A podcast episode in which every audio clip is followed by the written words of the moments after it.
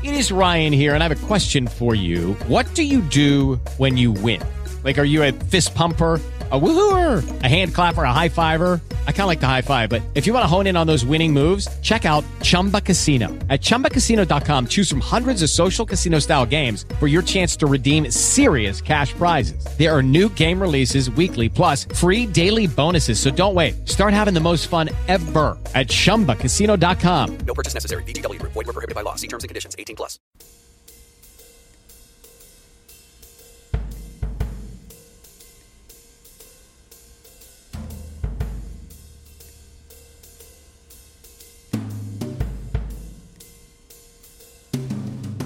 Plural para ouvir, a edição diária em áudio do Jornal Plural.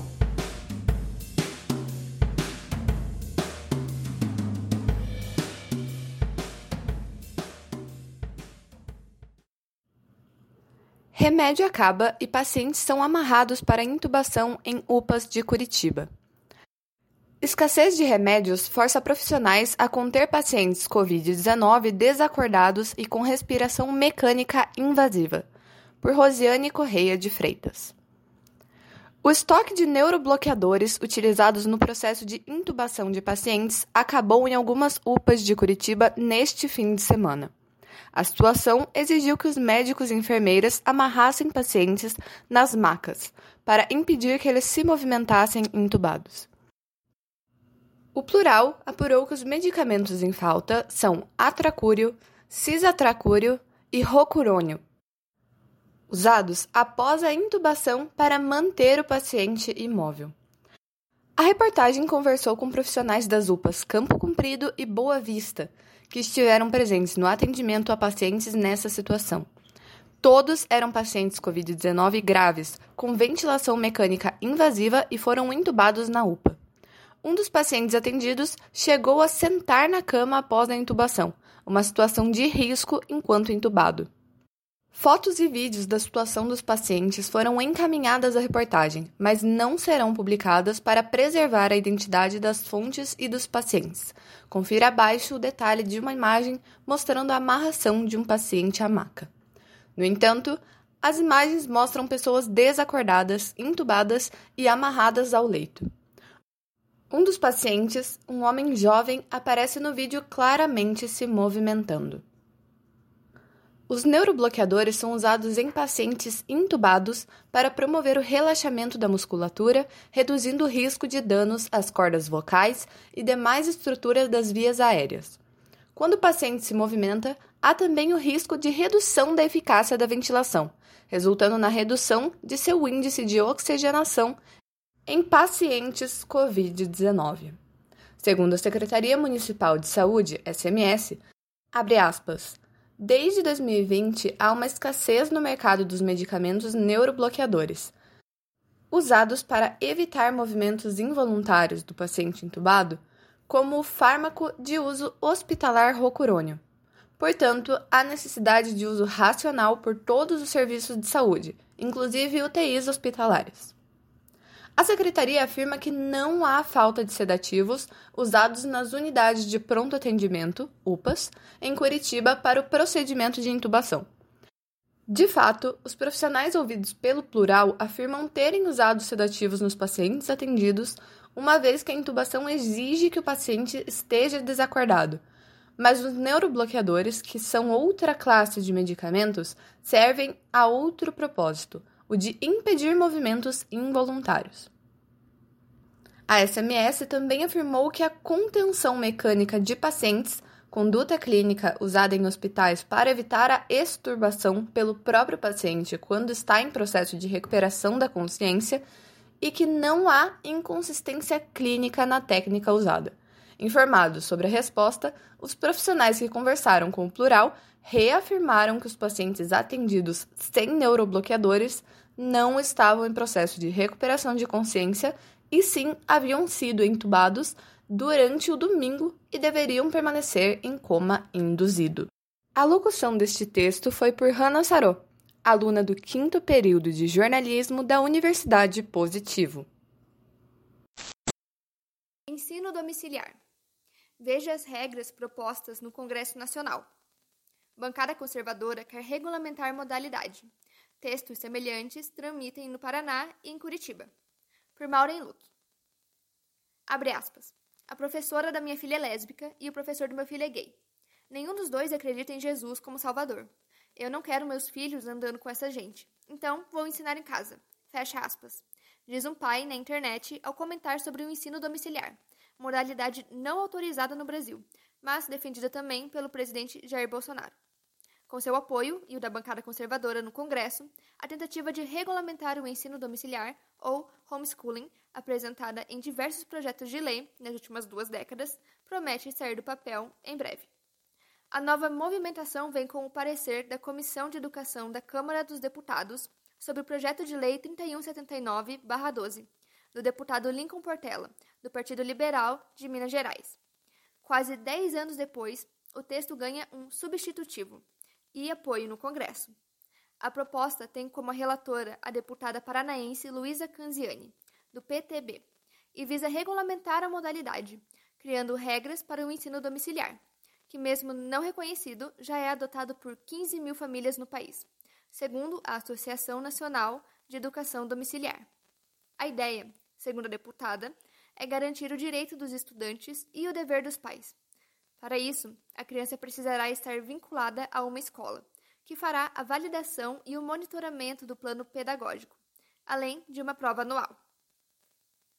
O projeto de lei é defendido pela base de apoio de Bolsonaro, especialmente pela bancada evangélica, que vê na educação formal um perigo para a perpetuação de seus valores cristãos. Segundo os apoiadores, o projeto permite que os pais escolham como querem educar seus filhos e evita a criminalização de famílias que já praticam a atividade no país. Além disso, aspas, preserva valores morais, culturais, ideológicos e religiosos, reduz a exposição do aluno a drogas, bullying e sexualidade precoce, fecha aspas, permitindo horários flexíveis e atenção diferenciada. Contra. A modalidade no entanto, é criticada duramente pela oposição e pela maioria dos educadores por dificultar a socialização dos alunos, impedir o contato com diferentes pensamentos, aumentar a exposição à violência doméstica e desconsiderar a formação pedagógica, além de seu alto custo. Abre aspas. Isso é um retrocesso enorme em termos civilizatórios, porque estamos deixando de discutir a necessidade da escola boa para todo mundo para discutir o privilégio de manter os filhos em casa a salvo de tudo e de todos. É um clima de cada um por si e salve-se quem puder. Fecha aspas. Aponta a doutora em educação Cláudia Silveira Moreira, professora e pesquisadora no Núcleo de Políticas Educacionais da Universidade Federal do Paraná. Segundo ela, o projeto de lei visa, abre aspas, atender a uma minoria de famílias que vê a escola como um mal a ser combatido e que tem recursos para bancar tutoria doméstica. Fecha aspas. Além do projeto no Congresso Federal, há uma proposta semelhante tramitando na Assembleia Legislativa do Paraná e na Câmara de Vereadores de Curitiba. Locução por Sabrina Cardoso, aluna do quinto período de jornalismo da Universidade Positivo. Conselheira que gritou Lula livre é exonerada. Aline Castro foi dispensada na sexta. Rosana Klester cuja liminar caiu em fevereiro, segue no Conselho. Na última sexta-feira, dia 21, Aline Castro acompanhava o caso de mais uma família vulnerável a serviço do Conselho Tutelar do Boa Vista. Era uma mãe preta acusada de negligência, coisa doída demais para outra mulher que sente na pele as marcas do racismo. Foi durante esse atendimento que ela recebeu uma ligação da Fundação de Ação Social de Curitiba, a FAS, seguida de um e-mail com o comunicado a partir de hoje, você não presta mais serviços como conselheira tutelar. Depois da notícia, ela tentou fechar os encaminhamentos da ocorrência, mas conta que mal conseguia parar de pé. Durante os 14 meses de mandato que Aline exerceu, foram dezenas de atendimentos densos, dentro e fora do Conselho Tutelar. A minha comunidade, que votou em mim, me procura para todo tipo de demanda. Fala a conselheira eleita com 339 votos, segunda mais votada em 2019 para dar conta só mesmo com acompanhamento psicológico, coisa que ela teve que providenciar por fora. Conselho tutelar não tem nem plano de saúde, quem dirá psicológico, e isso, nesse caso, é essencial. ao menos para quem tem um pouco de humanidade. Nos últimos tempos, ela e outra conselheira que vive situação semelhante, Rosana Klester, receberam apoio de muita gente. Luiz Inácio Lula da Silva, movimentos sociais e colegas de trabalho se manifestaram lamentando a situação. Mas, depois que ela foi exonerada, o abatimento se instalou. Desde aquela ligação, ela confessa que está difícil levantar da cama. Foi tudo muito humilhante, desde o começo, sabe? Três julgamentos. Se pudessem, teriam me amarrado no tronco para algumas chibatadas preta bocuda, preta fujona. Histórico. O plural acompanha o desdobramento do caso desde o início. Aline Castro e Rosana Klester tiveram um vídeo privado vazado. Elas comemoravam as eleições do Conselho Tutelar gritando Lula livre. Na época, o ex-presidente estava preso em Curitiba. E diziam: vocês estão fodidos, referindo-se a abusadores, tipo de público com o qual conselheiras precisam lidar durante o mandato. De lá para cá, muita coisa aconteceu mas para encurtar a história, elas foram caçadas pelo Conselho Municipal dos Direitos da Criança e do Adolescente, o CONTIBA. O motivo? O vídeo teria revelado inidoneidade moral. Ambas tiveram de recorrer à justiça para que pudessem se manter nos respectivos cargos até recentemente, quando as duas liminares caíram.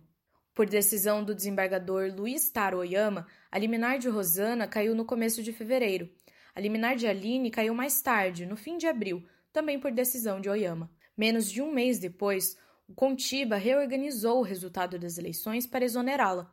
No documento, Rosana segue no quadro de conselheiros sob júdice. A reportagem quis entender a diferença no tratamento, mas a face resumiu a dizer que foram processos judiciais separados e que, naturalmente, a decisão judicial é proferida em tempos e juízes diferentes, embora, como já mencionamos, ambas as liminares tenham caído por decisão de Oyama, a de Rosana dois meses antes. A equipe jurídica de Aline e Rosana também não entendeu o movimento do Contiba.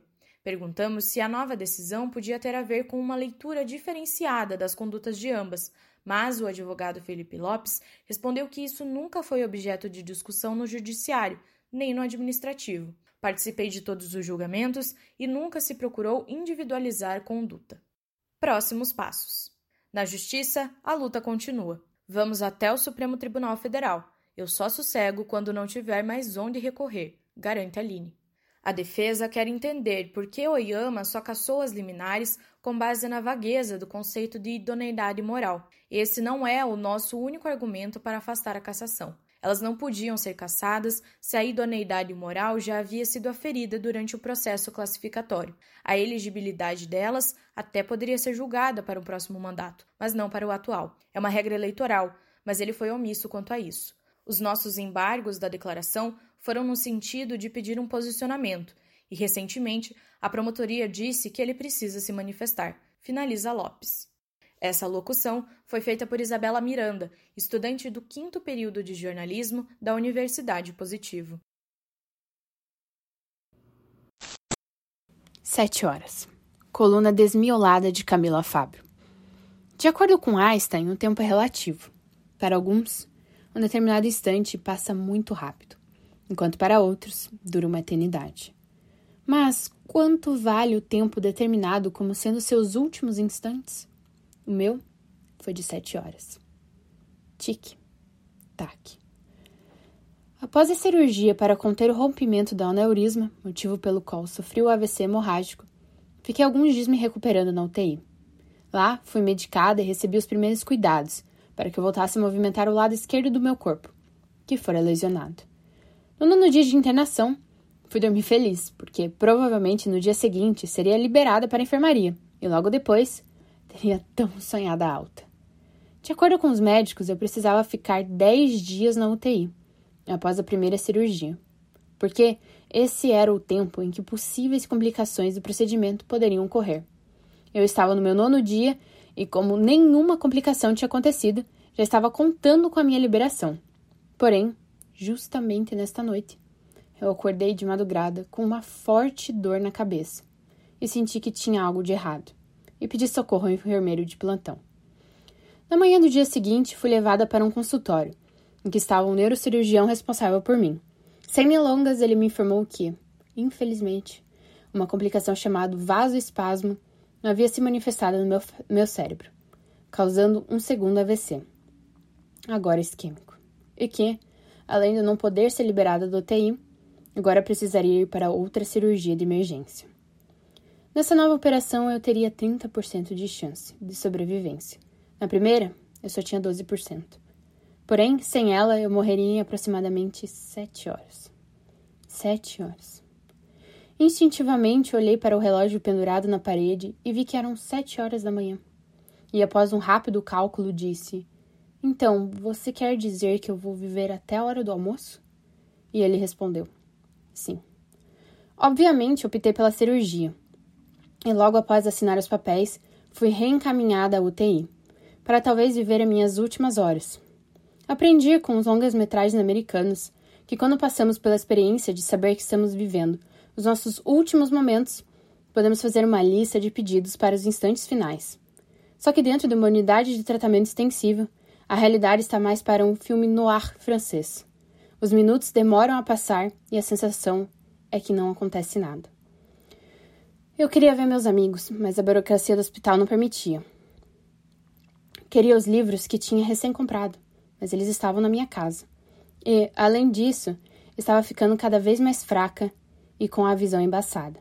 Não iria conseguir ler muita coisa. Pelo menos eu estava entorpecida pela morfina, porque além do inconveniente, o vasoespasmo dói horrores. Então, em boa parte dessas horas, fiquei viajando no tédio de esperar a minha vida passar. Também tive a sorte de perder a noção do tempo, mas não o suficiente para não perceber o trauma que é perder novamente todos os meus movimentos do lado esquerdo do corpo. Todos reconquistados com tanto esforço desde o primeiro AVC. Resumindo, estava novamente acamada, com sonda e de fraldas. Não me desesperei, porque, na altura deste campeonato, lutar pela vida é cansativo. Então, comecei a me entreter pensando no tempo. É engraçado que quando pensamos em tempo de vida, só nos vem nas cabeças as décadas que temos pela frente. E esquecemos da importância dos minutos. Já parou para pensar que as grandes coisas na nossa vida acontecem em minutos e os relembramos a vida inteira? Coincidentemente ou não, a vítima de AVC precisa ser socorrida nos primeiros minutos para sobreviver sem sequelas. Por isso, é tão importante que a pessoa do lado dela reconheça os sinais. São nos minutos, talvez nos segundos, e as grandes ações são planejadas ou executadas. E nós queremos décadas para gastar esse tempo reclamando de tédio. Depois do acidente, é comum sobreviventes estipularem um tempo absurdo para se recuperarem, como dois meses, seis meses ou um ano. Só que o cérebro não funciona nesse tempo maluco em que estamos situados. O tempo dele é em anos. Demoramos anos para voltar a nos movimentar e falar. E não se engane, nunca é do mesmo jeito que antes. Toda essa demora gera uma baita frustração no indivíduo, fazendo com que ele se sinta estagnado, sem perceber que está se reabilitando ou pior, que pense que nunca mais vai se recuperar, porque o seu tempo de evoluir passou. Hoje, eu digo que essa percepção é uma grande mentira, pois nesses dois anos de vida avessista, Conheci pessoas que continuaram melhorando anos depois do acidente, ao ponto de voltarem a mexer a mão e andarem sem apoio. E foram elas que me fizeram acreditar que conseguiriam mesmo, principalmente em um período em que eu nem acreditava nisso. Sou extremamente grata a elas por me fazerem acreditar em mim. A gratidão pela minha vida mediana também preencheu os meus pensamentos naquelas horas da tarde do dia 23 de maio de 2019. Até o momento em que, em um quartinho em que um enfermeiro me preparou para a temida cirurgia, ele descobriu uma guia de proteção do meu orixá, enrolado no meu pulso esquerdo. Na UTI, o recomendado é jogar tudo o que se encontra com o paciente fora. Mas ele foi legal comigo. Banhou a guia no álcool e a colocou no meu pescoço, debaixo da camisola cirúrgica, para que eu sentisse protegida. Até hoje, também eu agradeço por essa atitude. Depois, ele me deitou na maca e me levou até um elevador, especificadamente até o quinto andar, onde fui encaminhada para uma sala cirúrgica bem pequena. Lá estavam todos me esperando. Me deitaram em seu centro e logo adormeci no coma induzido. Toda essa experiência me deu uma nova percepção do tempo. Atualmente, tenho 36 anos, estou numa idade em que as pessoas percebem que estão envelhecendo e começam a lutar contra as rugas. Eu, pelo contrário, desejo muito ficar bem velhinha. Uma velhinha fofa e sarcástica que sobreviveu a dois derrames e que gosta de contar histórias. Hoje, não quero mais lutar contra o tempo. Quero dançar com ele. Tique, tac. A locução desta coluna foi de Maria Luísa Schultz, aluna do quinto período de jornalismo da Universidade Positivo.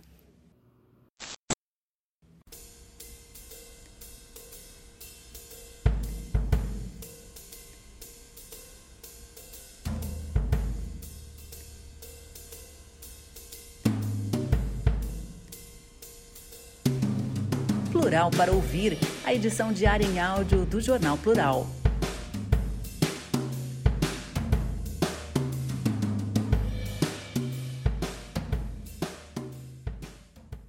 Hey guys, it is Ryan. I'm not sure if you know this about me, but I'm a bit of a fun fanatic when I can. I like to work, but I like fun too. It's a thing. And now the truth is out there. I can tell you about my favorite place to have fun Chumba Casino. They have hundreds of social casino style games to choose from, with new games released each week. You can play for free anytime, anywhere and each day brings a new chance to collect daily bonuses. So join me in the fun. Sign up now at ChumbaCasino.com. No purchase necessary. Group. Void were prohibited by law. See terms and conditions. 18 plus.